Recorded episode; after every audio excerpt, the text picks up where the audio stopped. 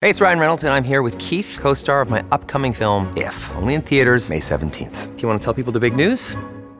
All right, I'll do it. Sign up now and you'll get unlimited for $15 a month in six months of Paramount Plus Essential Plan on us. Mintmobile.com slash switch. Upfront payment of $45 equivalent to $15 per month. Unlimited over 40 gigabytes per month. Face lower speeds. Videos at 480p. Active Mint customers by 531.24 get six months of Paramount Plus Essential Plan. Auto renews after six months. Offer ends May 31st, 2024. Separate Paramount Plus registration required. Terms and conditions apply if rated PG.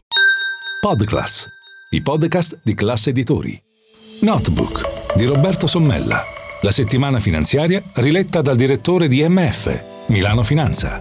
Buongiorno, benvenuti a Notebook. La Germania ha omesso di trascrivere nei propri conti pubblici spese per quasi 70 miliardi di euro. Da noi si direbbe quasi una misura un po' ingannevole per cercare di rientrare nei parametri europei, però nessuno gliel'ha detto agli amici di Berlino. Nello stesso tempo in Italia si fa un gran parlare del buco di bilancio che avrebbe lasciato il super bonus edilizio, addirittura oltre 100 miliardi di euro, questo confermato dallo stesso ministro dell'economia Giancarlo Giorgetti, ma quei 100 miliardi di euro andranno messi a bilancio e quindi peggioreranno ulteriormente il debito pubblico italiano. Questa Europa con due pesi e due misure davvero non va e non funziona e servirà a poco rivedere il patto di stabilità e crescita quando ormai è chiaro che ci sono economie che vanno meglio semplicemente perché ci sono delle regole un po' cucite attorno a queste economie. Serve invece un'Europa più integrata, serve un nuovo vincolo di stabilità e di crescita perché finora, a parte la fase post-pandemica,